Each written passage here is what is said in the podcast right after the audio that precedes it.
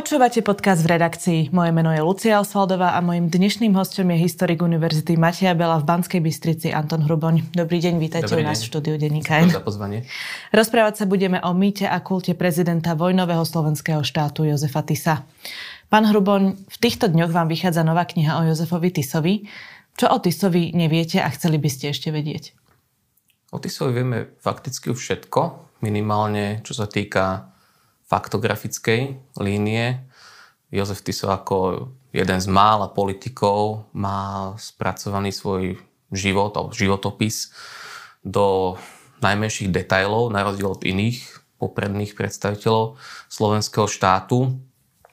Takže e, to bol aj môj motív, prečo som sa do tej knihy e, vlastne pustil, že Tisov život poznáme do najmenších detajlov, vieme to, čo mal rád, e, jeho voľnočasové aktivity, aké mal obľúbené jedlá, ale doteraz nebola v slovenskej historiografii spracovaná tá línia jeho pôsobenia alebo teda toho verejného exponovania, ktorý nazývame ako tzv. druhý život. Teda jeho nejaké posolstvo a reflektovanie Tisovej osobnosti. Čiže nejde o Tisovú biografiu. Nie, tá kniha nie je Tisovou biografiou v pravom zmysle slova. Je to skôr história predstav, ktoré sa o Tisovi nakopili za 10 ročia od 20. Od, teda od 20. rokov 20. storočia až po súčasnosť. Vy ste spomínali, že teda o Tisovi vieme už prakticky všetko. Naďalej sa dá tvrdiť to, čo napríklad tvrdia aj e, krajine pravicové e, hnutia, že Tiso bol kontroverzná osobnosť? Ten pojem kontroverzná osobnosť som sa snažil e, úplne opustiť v publikácii, pretože mýtus kontroverznosti sám je o sebe mýtom, ktorý produkuje nie celkom konštruktívnu diskusiu. To, keď niekoho označíme ako kontroverzný, znamená, že má aj dobré, aj zlé stránky, ale ty so bol veľmi priamočiarou a veľmi čitateľnou osobnosťou. Ako jedine, čo z môjho pohľadu možno označiť naozaj kontroverzné sú nejaké tie fámy, ktoré sa okolo neho e, točili, ktoré vyskočili už v období slovenského štátu na základe rôznych hlásení z pravodajských služieb o jeho mimo manželsk- teda o jeho e, sexuálnych pomeroch, e, čo teda vzhľadom na kňažský stav nie je celkom morálne prípustné, alebo nemalo by byť. Ale ak hovorím o politickej línii činnosti Jozefa Tisa, tak tá je myslím si, že veľmi dobre čitateľná. Bol teda Jozef Tiso takým jasným typom vodcu? Jozef Tiso určite počas svojho politického pôsobenia, keď bol vo vrcholových funkciách, to znamená od konca 30. rokov a v prvej 40. rokov, charakterovo zapadal do spektra lídrov vtedajšej formujúce sa národno-socialistické Európy. Takže um, nijako výrazne z toho radu nevyčnieval. Bol to energický človek, ktorý sa chcel spolupodielať na budovaní kontinentu nových hodnôt, aj keď sám po ideologickej stránke nikdy neskozol úplne do tej roviny, že by sa z neho stal autentický fašista alebo národný socialista, hoci sa radikalizoval, tak hodnotami, ktoré propagoval, e, ktoré chcel distribuovať, ktorým chcel transformovať slovenskú spoločnosť, tak do tohto spektra plne zapadal. Vy tam ale tiež píšete, že on nebol e, automatickým favoritom alebo nástupcom e, Hlinku. To mal byť Karol Sidor. A vy tam napríklad spomínate, že o Tisovi nie sú zmienka v takých tých nacionalistických pesničkách, ako to bolo napríklad pri Sidorovi. To, aj to tam citujete, že sme Hlinkové gardy, sme Slovenská stráž, Hlinka je náš otec, Sidor vodca náš, čiže ale v ďalších pesničkách nie je žiadna zmienka o Tisovi. Takže keď sa dostanem k mojej otázke, m, kedy v podstate Tiso začal byť takým naozaj že vodcom a začal sa vytvárať jeho kult osobnosti? Kult osobnosti Tiso začal formovať až v období autonómie alebo ešte v intenzívnejšej podobe po 14. marci 1939, kedy sa stal najskôr premiérom a zakrátko aj prezidentom slovenského štátu, ale dovtedy, ako ste povedali, v tom medzivojnovom období, v ktorom bol Tiso už veľmi politicky aktívny, veď konec koncov bol podpredseda Hlinkovej slovenskej ľudovej strany od 30. roku, bol poslancom a jednou z tých viditeľnejších postav HSLS, tak skutočne v tomto období e, nikto ako si nepočítal, že Tiso by sa niekedy v budúcnosti mal stať lídrom HSLS. On bol s Hlinkom taký veľmi dobrý funkčný, kooperujúci tandem. Hlinka bol tvárou hnutia, Tiso zase výkonným manažérom strany a táto chemia veľmi dobre fungovala.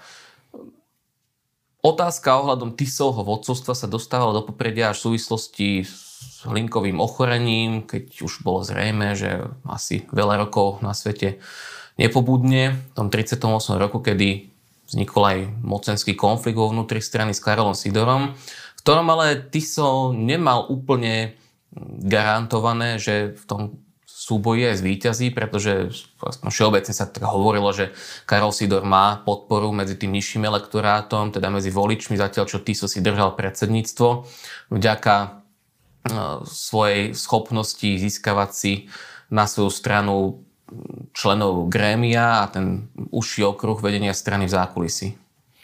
Čo si máme predstaviť pod e, kultom Jozefa Tisa? Pod kultom Jozefa Tisa si môžeme predstaviť e, súbor ritualizovaných mýtov. Ja to v tej knihe rozvádam, že základnou jednotkou, ktorej uvažujeme, o čomkoľvek je naša predstava. Súbor týchto nahromadených predstav utvára určité mýty a keď sa tie mýty ritualizujú, tak to vytvára ten kult. A to platí aj v Tisovom prípade. Čiže aké mýty napríklad? Sú to mýty, ktoré vznikli e, v období po 14. marci 1939, to znamená také určité referencie. Tiso ako záchranca národa, Tiso ako otec slovenskej štátnosti a tak ďalej. No a samozrejme tým hlavným mýtom, ktorý determinuje aj predstavy mnohých ľudí dodnes je mýtus e, Tisa ako mučeníka za národ, církev, vieru alebo slovenský štát, slovenskú štátnosť. Pri väčšine vodcov takých tých totalitných štátov e, sa poukazuje napríklad na ich športové nadanie alebo na niečo, v čom vynikali. Čo to bolo v prípade Jozefa Tisa? No v prípade Jozefa Tisa ten mýtus všeobecného nadania e, nemohol byť dostatočne zužitkovaný dobovou propagandou, lebo ty sa na rozdiel od e, tých ostatných lídrov Novej Európy, ako napríklad Benita Mussoliniho, športových odvetviach, samozrejme vzhľadom na svoju korpulentnú postavu, e, vynikať nemohol. Takže dobová propaganda, alebo aj celkovo ten narratív, ktorý ľudová strana vytvorila v slovenskej spoločnosti, sa zameriavala skôr na zdôraznenie jeho intelektuálnej stránky a snažila sa využiť práve to Tisovo kňažstvo pretože v tej dobe mali kňazi predsa len podstatne e, iné spoločenské postavenia, ako to v súčasnosti boli súčasťou stále nie veľmi širokej vrstve slovenskej inteligencie, ktorá sa postupne rozširovala s tým, že tu vznikala nová generácia. Takže toto boli vlastne tie hlavné, hlavné atribúty. Pripisovali sa mu aj nejaké nadpozemské vlastnosti? Pripisovali sa mu nadpozemské vlastnosti až hlavne skôr v tom období po jeho smrti teda po poprave v apríli 1947, kedy hlavne exilová produkcia, či už to boli hm, básne, rôzne obrazy, grafiky, tí sa častokrát zobrazovali v mučenických konštruktoch. Napríklad ty sa bol zobrazovaný v pozícii Krista, e, ktorý trpí za veriacich na Golgote. Taká úplná absurdita, asi s ktorou som sa počas výskumu stretol, bol komiks o Jozefovi Tisovi, e, ktorý zostavil Paul Falat, vydala to prvá slovenská katolická jednota e, v Middletowne a tá zachytáva Jozefa Tisa ako keby cez e, biblické podobenstva a tento príbeh sa končí, končí tým, že Tiso stojí na šibenici so slučkou okolo krku a pozore Ježiša Krista na kríži hovorí, že Pane Bože, odpustím, lebo nevedia, čo činia. A historicky je to omyl, pretože ty so nič nepovedal. Áno. Počas tej popravy. Uh, Napríklad pri Adolfovi Hitlerovi propaganda pracovala aj s tým, že on vedel ženy dostať počas tých mítingov až do takého orgazmického stavu. A takisto sa tak nejako jasne deklarovala vodcová mužnosť s tým, že aj ten, vy to dokonca spomínate aj v tej knihe, že ten vzťah s Evou Brownovou bol síce verejným tajomstvom, ale zobral si ju až niekoľko hodín pred uh, svojou smrťou práve preto, aby naďalej si nejako udržiaval uh, svoje fanúšičky. Uh, pracovalo sa s niečím podobným aj pri Jozefovi Tisovi? Ja chápem, že bol kňaz. Pri Tisovi to bolo problém z dôvodu jeho kňazského stavu. Z Tisa skôr sa šla prirodzená autorita, aj keď som už spomínal, teda, že pre časť žien mohol byť aj eroticky príťažlivý, však to súvisí s tou uh, charizmou. Ale naozaj tá propaganda zdôrazňovala skôr, skôr tú líniu, o ktorej som hovoril pred chvíľkou. Vy ste to už načetli, ale uh, už sa tak dlhšie spomína, že práve Tiso veľmi nebol, uh, alebo teda veľmi nedodržiaval ten svoj kňažský celibát. Um, sú fámy o tom, že mal pomer s istou lekárničkou z Bánovec nad Bebravou. To už sa podarilo nejako dokázať, alebo ako vznikla táto fáma? Mm, tá fáma vznikla na základe jednak uh, pamätnických výpovedí, a takisto aj na základe viacerých e, dokumentov z proveniencie bezpečnostných služieb. E, Tiso ešte ako prezident slovenského štátu pravidelne dochádzal do Banoviec nad Bebravou na svoju faru. Vždy tam dochádzal každý víkend aj za tou konkrétnou lekárničkou, takže z toho plynuli tie domnienky, e, že s ňou udržuje aj milenecký pomer. Samozrejme to ja objektívne ako historik dokázať neviem, pretože to, čo sa odohrávalo v tom dome, vie najlepšie asi iba Jozef Tiso a osadenstvo toho domu. Ale on sa tiež k tomu vyjadroval, k, tým, k týmto uh, fámam. Samozrejme, že mu to vyhadzovali na oči aj niektorí straníci, ale vyjadroval sa o tom v tom zmysle, že on iba chodil do toho domu preto, lebo lekárnička, teda jej manžel, uh, mala nejaké prepojenie na maďarských politikov a vlastne cez tieto kontakty sondoval, čo Maďarsko plánuje v blízkej budúcnosti, takže robil to akéby záujme národa. No ale tie indície potvrdzujú viaceré od seba nezávislé zdroje, ale ako to už bolo, to je vo hviezdach myslím, že nie je to zase úplne podstatné vedieť. Ale prispieva to takisto k profilu Tisovej osobnosti a k tomu, že jednoducho okolo každej známej osobnosti sa šíria takéto informácie bulvárneho charakteru. Vieme povedať, kedy bol mm, Tisov kult osobnosti taký najsilnejší? Bolo to práve v období tej druhej svetovej vojny alebo až po jeho smrti? Tisov kult si prešiel viacerými fázami. Totiž to v každom jednom historickom období kult na seba naberal nové mýty. Zatiaľ, čo v období druhej svetovej vojny by som ten kult označil ako e, kult v počiatočnej, v zárodočnej e, fáze, e, tak kult, ako ho poznáme v dnešnej podobe, nadobudol svoje e, charakteristické rysy práve až po roku 45, respektíve po roku 47 po jeho poprave. A v tej podobe, ako sa ustalil najmä v prostredí ľudáckého politického exilu, sa potom znovu začal objavovať aj na Slovensku po roku 1990. Takže poďme trošku bližšie. Ako sa k Tisovej osobe stávali e, počas komunizmu? Pokiaľ máme na mysli komunistický režim, tak tam počas celého obdobia od roku 48 až do 89 režim Jozefa Tisa videl v tých najčernejších farbách. Určitou výnimkou boli možno 60. roky, najmä druhá polovica 60. rokov, kedy počas obdobia uvoľnenia spoločenských pomerov sa historici usilovali na slovenský štát pozrieť zo širšej perspektívy, ale celko to negatívne obdobie Jozefa Tisa bolo dá sa povedať, konštantou ako také najradikálnejšie stanoviska k slovenskému štátu, historiografia, ale aj politika vo všeobecnosti zastávala hlavne v 50. rokoch, čo bolo determinované aj dobovými politickými dôvodmi, keďže e, kartu slovenského štátu komunistický režim stále e, využíval aj v procese tzv. vyrovnávania sa s politickými oponentmi a argumentoval tým aj pri dobových politických procesoch, že ľudáctvo ešte nebolo definitívne porazené. Tedy bol pomerne silný aj politický exil, teda myslím ten ľudácky. Režim sa obával e, jeho vplyvu na dobovú slovenskú spoločnosť, aby sa mu vnútorne nedestabilizoval štát.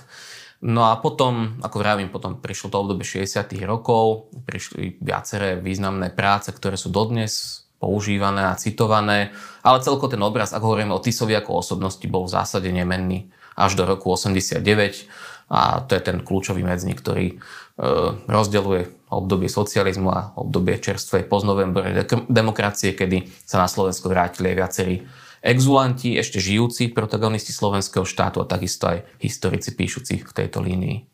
Ešte keď sme pri tom komunizme, bol podľa vás súd s Tisom férový a zákony? Národný súd, ktorý súdil Jozefa Tisa, bol mimoriadnou formou retribučného súdnictva. Podobné procesy existovali vo všetkých štátoch Európy a Tiso v každom prípade by za tie zločiny, za ktoré bol napokon odsúdený, bol pravdepodobne súdený akýmkoľvek iným súdom, hoci možno, že to poradie závažnosti trestných činov by bolo opačné. E, to je, myslím, taká všeobecne známa informácia, že Tisová zodpovednosť za perzekúcie, za represálie, za holokaust bola kde si úplne na chvoste. A na rozdiel od toho teda sa skôr zdôrazňovali Tisové zločiny kolaborácie, rozbitia Československa a zrady na postaní. Keď ste teda povedali, že ten Tiso by bol súdený akýmkoľvek iným súdom a že to bolo v podstate férové, tak prečo tí uh, exiloví historici alebo ďalšie hlasy neoľudákov tvrdia, že v podstate on nebol vojnový zločinec? To, či niekto bol alebo nebol vojnový zločinec, je sociálny konštrukt, nič iné. Ja viem, že často sa operuje s kadejakými zoznamami vojnových zločincov, či tam Tiso bol alebo nebol, ale myslím, že od toho by sme mohli pozornosť úplne odvrátiť bokom, pretože to nie je až tak podstatné. Či niekto niekoho označí za vojnového zločinca je viac menej politická záležitosť. Ale teraz sa vrátim k tomu, čo sme hovorili na začiatku, že my o Tisovi vieme fakticky všetko. Vieme o tom, akú mal politickú zodpovednosť za vývoj v slovenskom štáte, vieme, akú trestnoprávnu zodpovednosť niesol za to, čo sa v slovenskom štáte udialo a jednoducho vychádzajúc z toho, že bol najvyšším predstaviteľom štátu, najvyšším predstaviteľom armády, fakticky bol vrchným veliteľom Hlinkovej gardy, tak za vývoj štáte plne zodpovedal. No, lebo tieto neoľudácké hlasy tvrdia, že on bol naopak, že mučeník, že nemal na výber, že musel spolupracovať s Hitlerovým Nemeckom. Čiže toto všetko vieme už na základe historických prameňov v podstate dokázať, že to tak nebolo. No, vedia to takisto aj tí, ktorí toto hlásajú, len oni toho ty sa nepotrebujú v týchto dimenziách vnímať ako osobu, ale ako symbol. Pretože to do značnej miery legitimizuje aj ich politiku a ideológiu. Čiže ako sa k Tisovému kultu osobnosti pristupuje po 89. Mm, pokiaľ hovoríme teraz o tej vedeckej línii, že ako to reflektujú historici, tak uh, my samozrejme vieme vo všetkých tých komponentoch Tisovho kultu. Uh, horšie, alebo poviem tak, že mm, problematickejšie je skôr to Tisové vnímanie v širšej spoločnosti, uh, pretože spoločnosť má tendenciu mnohým mýtom, ktoré boli častokrát aj účelovo vyprodukované, tendenciu veriť. Takže Čím si to vysvetľujete uh, ako historik, že spoločnosť verí naozaj skôr takýmto nejakým mýtom a tým, že im to povedali napríklad starí rodičia, mm. že počas slovenského štátu sa Slováci mali dobre a neveria mm. na druhej strane tým historikom, ktorí to vedia zdokumentovať uh, na základe historických prameňov? Ono to vychádza z samotnej podstaty ľudského vnímania. My často uh, vnímame veci okolo nás len cez nejakú našu predstavu, alebo ako ste povedali, cez rodinnú spomienku. Totiž to človek, ktorý nemá vzdelanie v humanitných vedách, histórii, v politológii, sa o mnohých fenoménoch z histórie dozvedá len skrz rozprávanie. A keď nemá v sebe ten kritický výkrečník, ktorý mu povie, že tak pozor, tak tie informácie jednoducho preberá z toho, ako mu o tom rozprávali rodičia, starí rodičia, pretože to je ten náš, náš najbližší rodinný okruh, ktorému máme tendenciu dôverovať. Čiže z toho to asi vyplýva. Čiže vráťme sa teda k tomu Tisovému kultu osobnosti po tom 89. Čiže istá časť eh, historikov ale naďalej ho tak v podstate sa snaží ospravedlňovať. Ako to vnímate? Mm, nemyslím si, že v slovenskej historiografii by existovala relevantná línia, aká väčšia skupinka s vplyvom mimo e, svoje úzke komorné prostredie, ktorá by ty sa obhajovala. E, je to skupina historikov, publicistov alebo intelektuálov, ktorí tí sa vidia ako dosť rúžových farbách, ale zase ten ich spoločenský impact nie je veľký. Aspoň teda minimálne, čo sa týka tej vedeckej línie. Prirodzene, že majú svoje publikum, ktorému adresujú rôzne konferencie, publikácie, ale tu chcem naozaj zdôrazniť, že podobne ako aj, aj v medicíne, keď niekto tvrdí, že rakovina sa dá vyliečiť vitamínom C, tak ako na tejto úrovni je asi aj ich interpretácia e, tisových aktivít. Je to veľmi zúžený, nekomplexný obraz, ktorý sa snaží vidieť iba isté určité momenty selektívne vytrhnuté a nezaradené do širšieho historického kontextu. Ako sa s Tisovým kultom osobnosti vyrovnáva rímskokatolícka církev? Pomerne zložito. Je to tiež dlhšia genéza. Uh, rímskokatolická církev ako inštitúcia napriek aj určitým vyhláseniam konferencie biskupov Slovenska zatiaľ nedokázala prijať jednoznačné stanovisko voči aktivitám TISA a v podstate aj voči tomu všetkému, čo sa udialo za slovenského štátu. A ak aj také deklaratívne vyhlásenia prijala, tak niektorí predstaviteľe vrátane najvyšších cirkevných hodnostárov častokrát konali ale častokrát hodnotili to obdobie na individuálnej rovine v kontradikcii, to znamená protiklade s týmto. Mm, keď spomeniem konkrétne príklady, tak ešte začiatkom 90. rokov eh, v období federácie a potom za Mečerovej vlády patrili k veľkým propagátorom Tisovho kultu aj bývalý nitrianský biskup a kardinál Jan Chrezostom Korec, ktorý aj mimochodom bol účastný na odhalení pamätnej tabule TISA v Vánociach nad Pepravou v júli 1990. Neskôr napríklad Jan Sokol, to je známa tá jeho reakcia a rozhovor v jednej televíznej stanici z roku 2006 a jeho výrok, že tu bol blahobyt a všetko v poriadku. Um, takisto aj ďalší uh, košický biskup Alois Tkáč sa netajil svojim obdivom Jozefovi Tisovi a on je to problém hlavne z toho hľadiska, že samozrejme každý môže mať na dejiny nejaký názor, ale keď ten svoj pohľad takto veľmi zjednodušený vyjadria spoločenské autority, akým nepochybne biskupy, arcibiskupy sú, tak to vyvoláva otázku, že aký to bude mať dopad na tých, ktorí im dôverujú. Čo sa s tým dá robiť z vášho pohľadu ako historika? Dá sa to iba komentovať a poukazovať na to, aby sme zase nenadobudli dojem, že to je nejaká epidémia rozšírená v celej rímskokatolíckej cirkvi, tak to zase tak úplne nie je, lebo mnohí aj vyšší cirkevní predstavitelia, aj kňazi na lokálnej úrovni dokázali prezentovať konštruktívny postoj aj k Tisovi, aj k slovenskému štátu ako období. Tu by som spomenul napríklad Roberta Bezáka, tých rozhovor, ktoré poskytoval v čase keď e, bol vo funkcii. Ale e, ak by som mal hovoriť o nejakom, povedzme, že ovplyvňovaní mienky alebo podobne, viete, to je veľmi ťažko, lebo mm, ten mýtus Jozefa Tisa je stále v cirkevných štruktúrach veľmi silno prítomný a uh, hovorím, my ako historici sme urobili asi už maximum toho, čo sme mohli čo sa týka výskumu obdobia slovenského štátu. Máme spracovanú v zásade celú tú faktografickú líniu. Tam už sa nenájde dokument, ktorý by zvrátil zásadne hodnotenie tohto obdobia. Takže z tohto pohľadu myslím si, že už je to iba na ľuďoch, či sú schopní tieto fakty uchopiť alebo sa držať radšej nejakých kultotvorných narratívov. K Jozefovi Tisovi sa ale hlási aj krajná pravica, veľmi výrazne už teda niekoľko rokov. Prečo, prečo, sa, prečo práve Jozefa Tisu majú ako svoj vzor? Je to pre nich symbol v prvom rade. Takto, tak krajná pravica, aby sme to zobrali tak zo širšia, krajná pravica obsahuje o mnoho širšie spektrum. Frakcií a zoskupení. Krajná pred sa používa ako pojem terminus technicus pre označenie širokej skupiny momentálne, kam spadajú aj neonacisti, neofašisti a potom aj tí, nazveme ich v úvodzovkách, taký soft krajní pravičiari. A Tiso je pre nich e,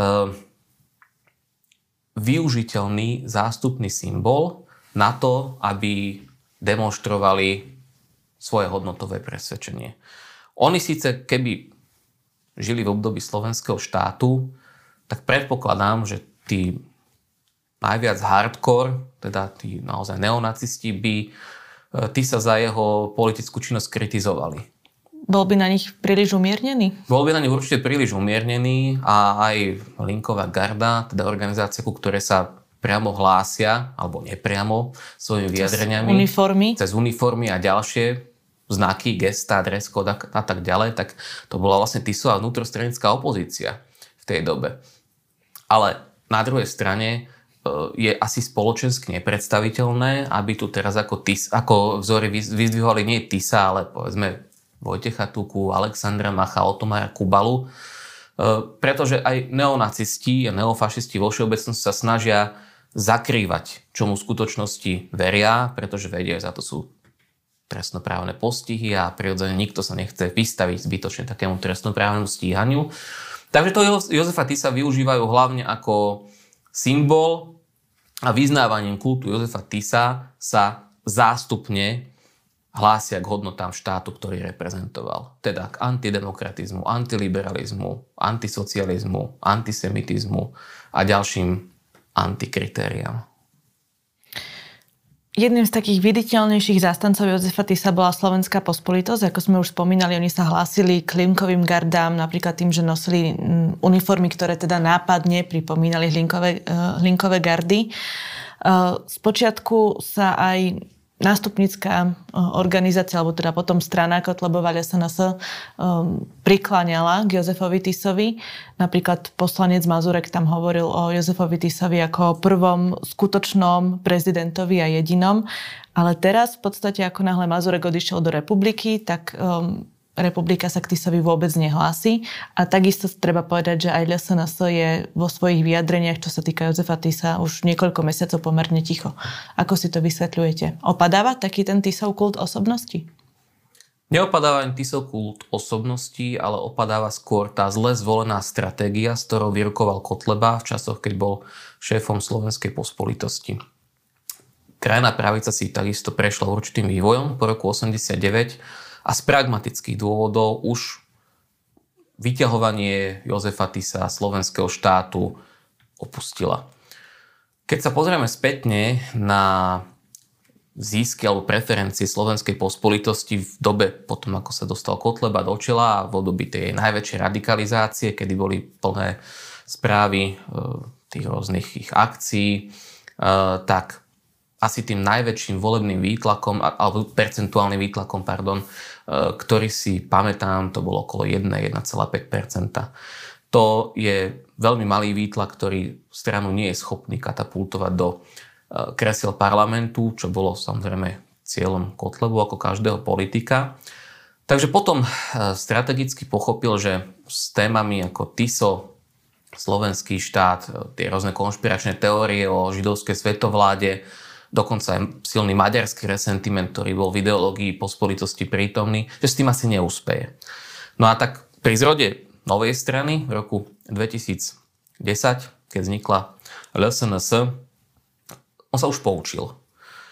Krátko predtým sa zúčastnil demonstrácií a pochodu, ktorý organizovala Česká, nazvime to, že bratská strana, E, delnická strana, delnická strana sociálnej spravodlivosti, kde pochopil, že ten skutočný výtlak, ktorý na Slovensku môže dosiahnuť výsledky, je e, protirómska tematika, sociálne témy a toho sa tieto strany aj e, pridržajú. Potom v čase, keď bol županom, tak boli tam také záblesky, že opäť z pozície moci sa snažil upozorniť aj to hard publikum, ktoré stále tam bolo, že my sme napriek všetkému na to nezanevreli ale keď ste spomínali e, republiku a ďalšie hnutia pohybujúce sa na tomto politickom póle, tak skutočne republika je v súčasnosti už moderná, krajne pravicová strana a podobne ako iné podobné strany v iných kútoch Európy na idealizovanú minulosť fakticky úplne zanevrela, lebo vedia, že to spôsobuje iba problémy a nie je to pre nich ani tak podstatné toto tematizovať. Lebo ľuďom už dneska Jozef Tiso, slovenský štát, nehovorí fakticky nič, hlavne tej mladšej generácii.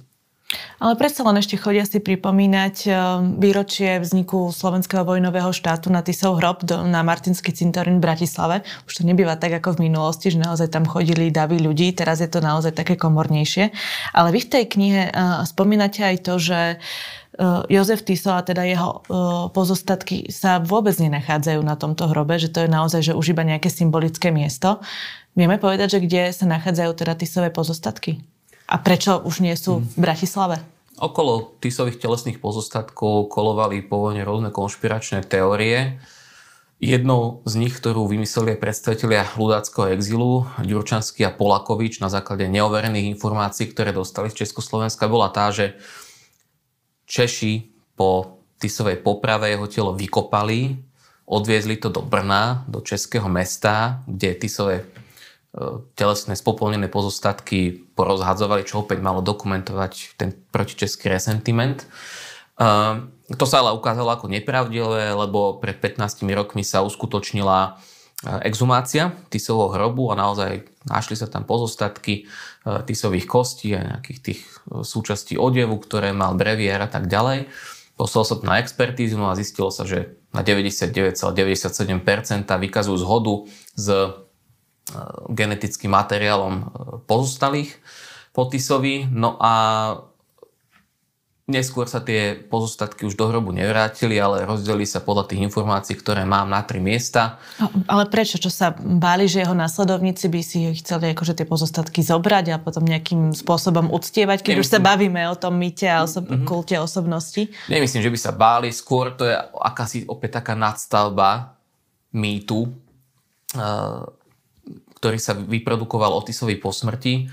Tie pozostatky totiž to boli rozdelené na tri miesta. E, do jeho rodného domu v Biči, tam sa nachádza článok nejakej jeho kosti v relikviári, ktorý si návštevníci môžu aj poboskať v prípade záujmu. Ďalšia časť tisových pozostatkov, tá najväčšia, bola alokovaná do krypty E, na Nitrianskom hrade do katedrály svätého Emeráma, kam Tiso aj diecezne spadal ako kňaz.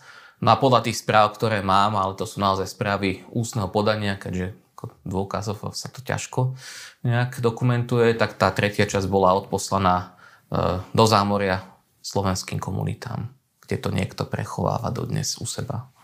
A ten dôvod toho rozkuskovania tých pozostatkov? E, ja v tom vidím takú kresťanskú mystiku, ten mýtus troch, ktorý Hlinková slovenská ľudová strana využívala v minulosti, ale celkovo aj kresťanské náboženstvo ako také. E, poviem príklad, e, ktorý sa týka druhého predsedu HSLS, Tisovho predchodcu Andreja Hlinku. Keď Hlinka zomrel, tak jeho telo spočívalo už do februára 1945 v mauzoleu v Ružomberku. Na odtiaľ bolo prevezené preč bolo dlhé roky uskladňované v dome svätého Martina v krypte, odkiaľ v 60. rokoch zmizlo. A nikto nevie, že kde konkrétne, aj keď takisto po 90. roku sa robili e, rôzne pokusy tú rakvu s linkovými telesnými pozostatkami nájsť, našla sa iba samotná rakva. No a ten mýtus troch, ktorý sa aj tuto veľmi silno e, opäť odráža, e, je ten, že v ľudáckom exile sa šírila historka, že o mieste hlinkovho telesného, eh, o, hlink, o mieste odpočinku hlinkových telesných postatkov vedia traja ľudia. Z okolností traja katolíckí kňazi, ktorí si to svoje tajomstvo šíria ďalej medzi sebou a vždy, keď jeden sa nachádza už tak ako na sklonku života a vie, že ho už veľa rokov nečaká, tak to odovzdá zase niekomu ďalej. A takto to môže byť aj v prípade toho Tisa? tak to už neviem, ako si to ale, ale akože ten pokyn, alebo tú možnosť na rozdelenie tých telesných pozostatkov dala Slovenská církev? Uh, tam to išlo mimo církevnú líniu. Uh, pokyn, pokiaľ si dobre pamätám, v tom roku 2007, keď sa robila exhumácia uh, po pôvodného Tisovho hrobu na Martinskom cintoríne, tak dával správca Tisovho hrobu a to bola, myslím, spoločnosť Andreja Hlinku na čelo so Stanislavom Májekom, ktorí boli plne zodpovední za ten hrob. Ešte čo sa týka uh, tej krajnej pravice, tak v, poslednej, v poslednom období sa vyťahujú také nejaké snahy o rehabilitáciu Jozefa Tisa. Napríklad na poslednom proteste 17. novembra to povedal Marian Kotleba, kde to opätovne vyťahol, že Jozef Tisa by mal byť rehabilitovaný. V minulosti o tom hovoril napríklad predseda SNS uh, Jan Slota. Ako vlastne prebieha tento proces rehabilitácie? No a neviem, čo si títo politici predstavujú pod rehabilitáciou, čím ide o morálnu rehabilitáciu alebo právnu rehabilitáciu, prípadne e, rehabilitáciu z toho mysle slova, že by mal byť aj povýšený na oltár rímsko-katolíckej cirkvi, keďže časť týchto kruhov aj propaguje tézu o tom, že ty sa mal byť blahorečený alebo dokonca svetorečený. Ako z môjho pohľadu je to v praxi nerealizovateľná vec, lebo uh, po morálnej stránke, ako kto má ten rozsudok nad som vyniesť, ako neviem si to celkom predstaviť. To, aké hodnotenie Jozefa Tisa vo všeobecnosti panuje, tak za to si môže Tiso sám. A ak ide o tú súdnu stránku, tak ja nevidím akékoľvek predpoklady, aby sa tento proces znovu otváral a hlavne, čo by sa tým malo dosiahnuť. Ako my žijeme stále v slobodnej demokratickej spoločnosti a aj keby hypotetický súd zrušil všetky obvinenia, ktoré, z ktorých ho Národný súd uznal e, vinným v 47. roku, ako čo by to riešilo. Mňa ako historika by to nejako nezavezovalo, aby som svoje interpretácie teraz radikálne zmenil. To je skôr odkaz dovnútra komunity, tých, ktorí takéto výzvy šíria, aby ich narratív bol posvetený aj kým vyšším rozsudkom inštitúcie. Bolo by podľa vás možné na základe tých historických prameňov a dôkazov, ktoré máte ako historici k dispozícii, aby k takejto rehabilitácii vôbec prišlo? Mm, rehabilitácii v akom mysle slova? Že... Právnej. Právnej? Ako som spomínal, niektoré trestné činy, z ktorých bol uh, tí sú obžalovaní a napokon aj uznaní vinným, boli produktom svojej doby. To znamená, a plus ešte dodám, že bola tam uplatňovaná retroaktivita, e, čo v praxi znamenalo, že ty sa bol odsúdený za trestné činy, ktoré v dobe ich spáchania e, trestnými činmi neboli. Ale ako ja tam nevidím nejaký priestor, akože prečo by sa vlastne takéto konanie malo otvárať. No, pokiaľ ide o jeho podiel na...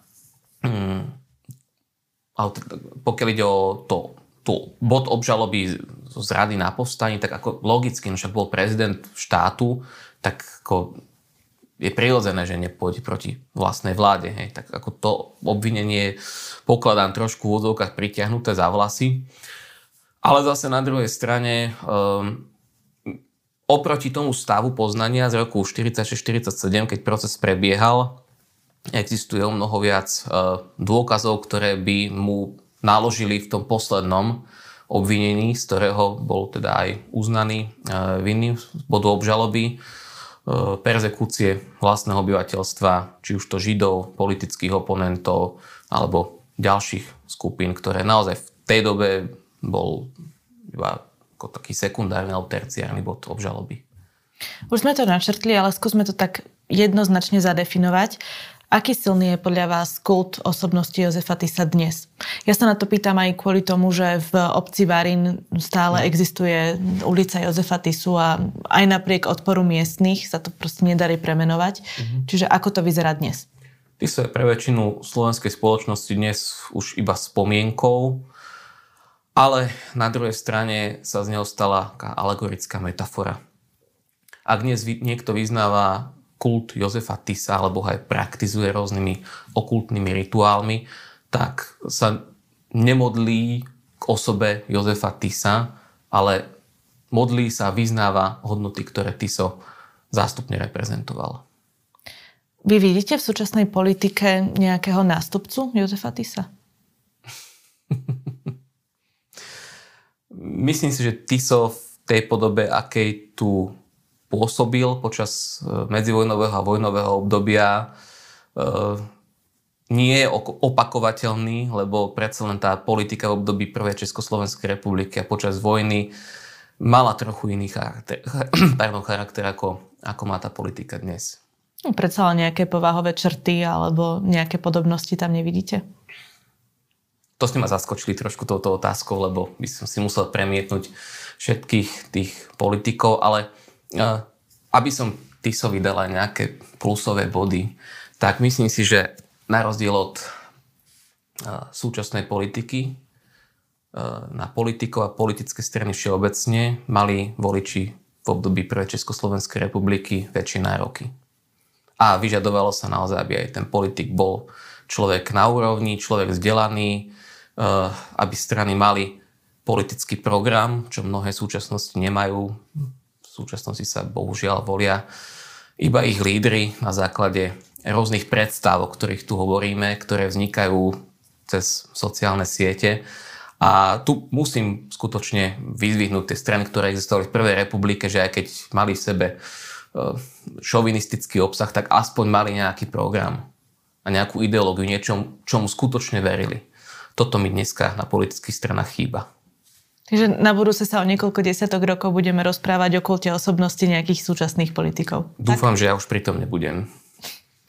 Hovorí historik Anton Hruboň. Ďakujem, že ste si našli čas a prišli k nám do štúdia Denníka Ďakujem za pozvanie.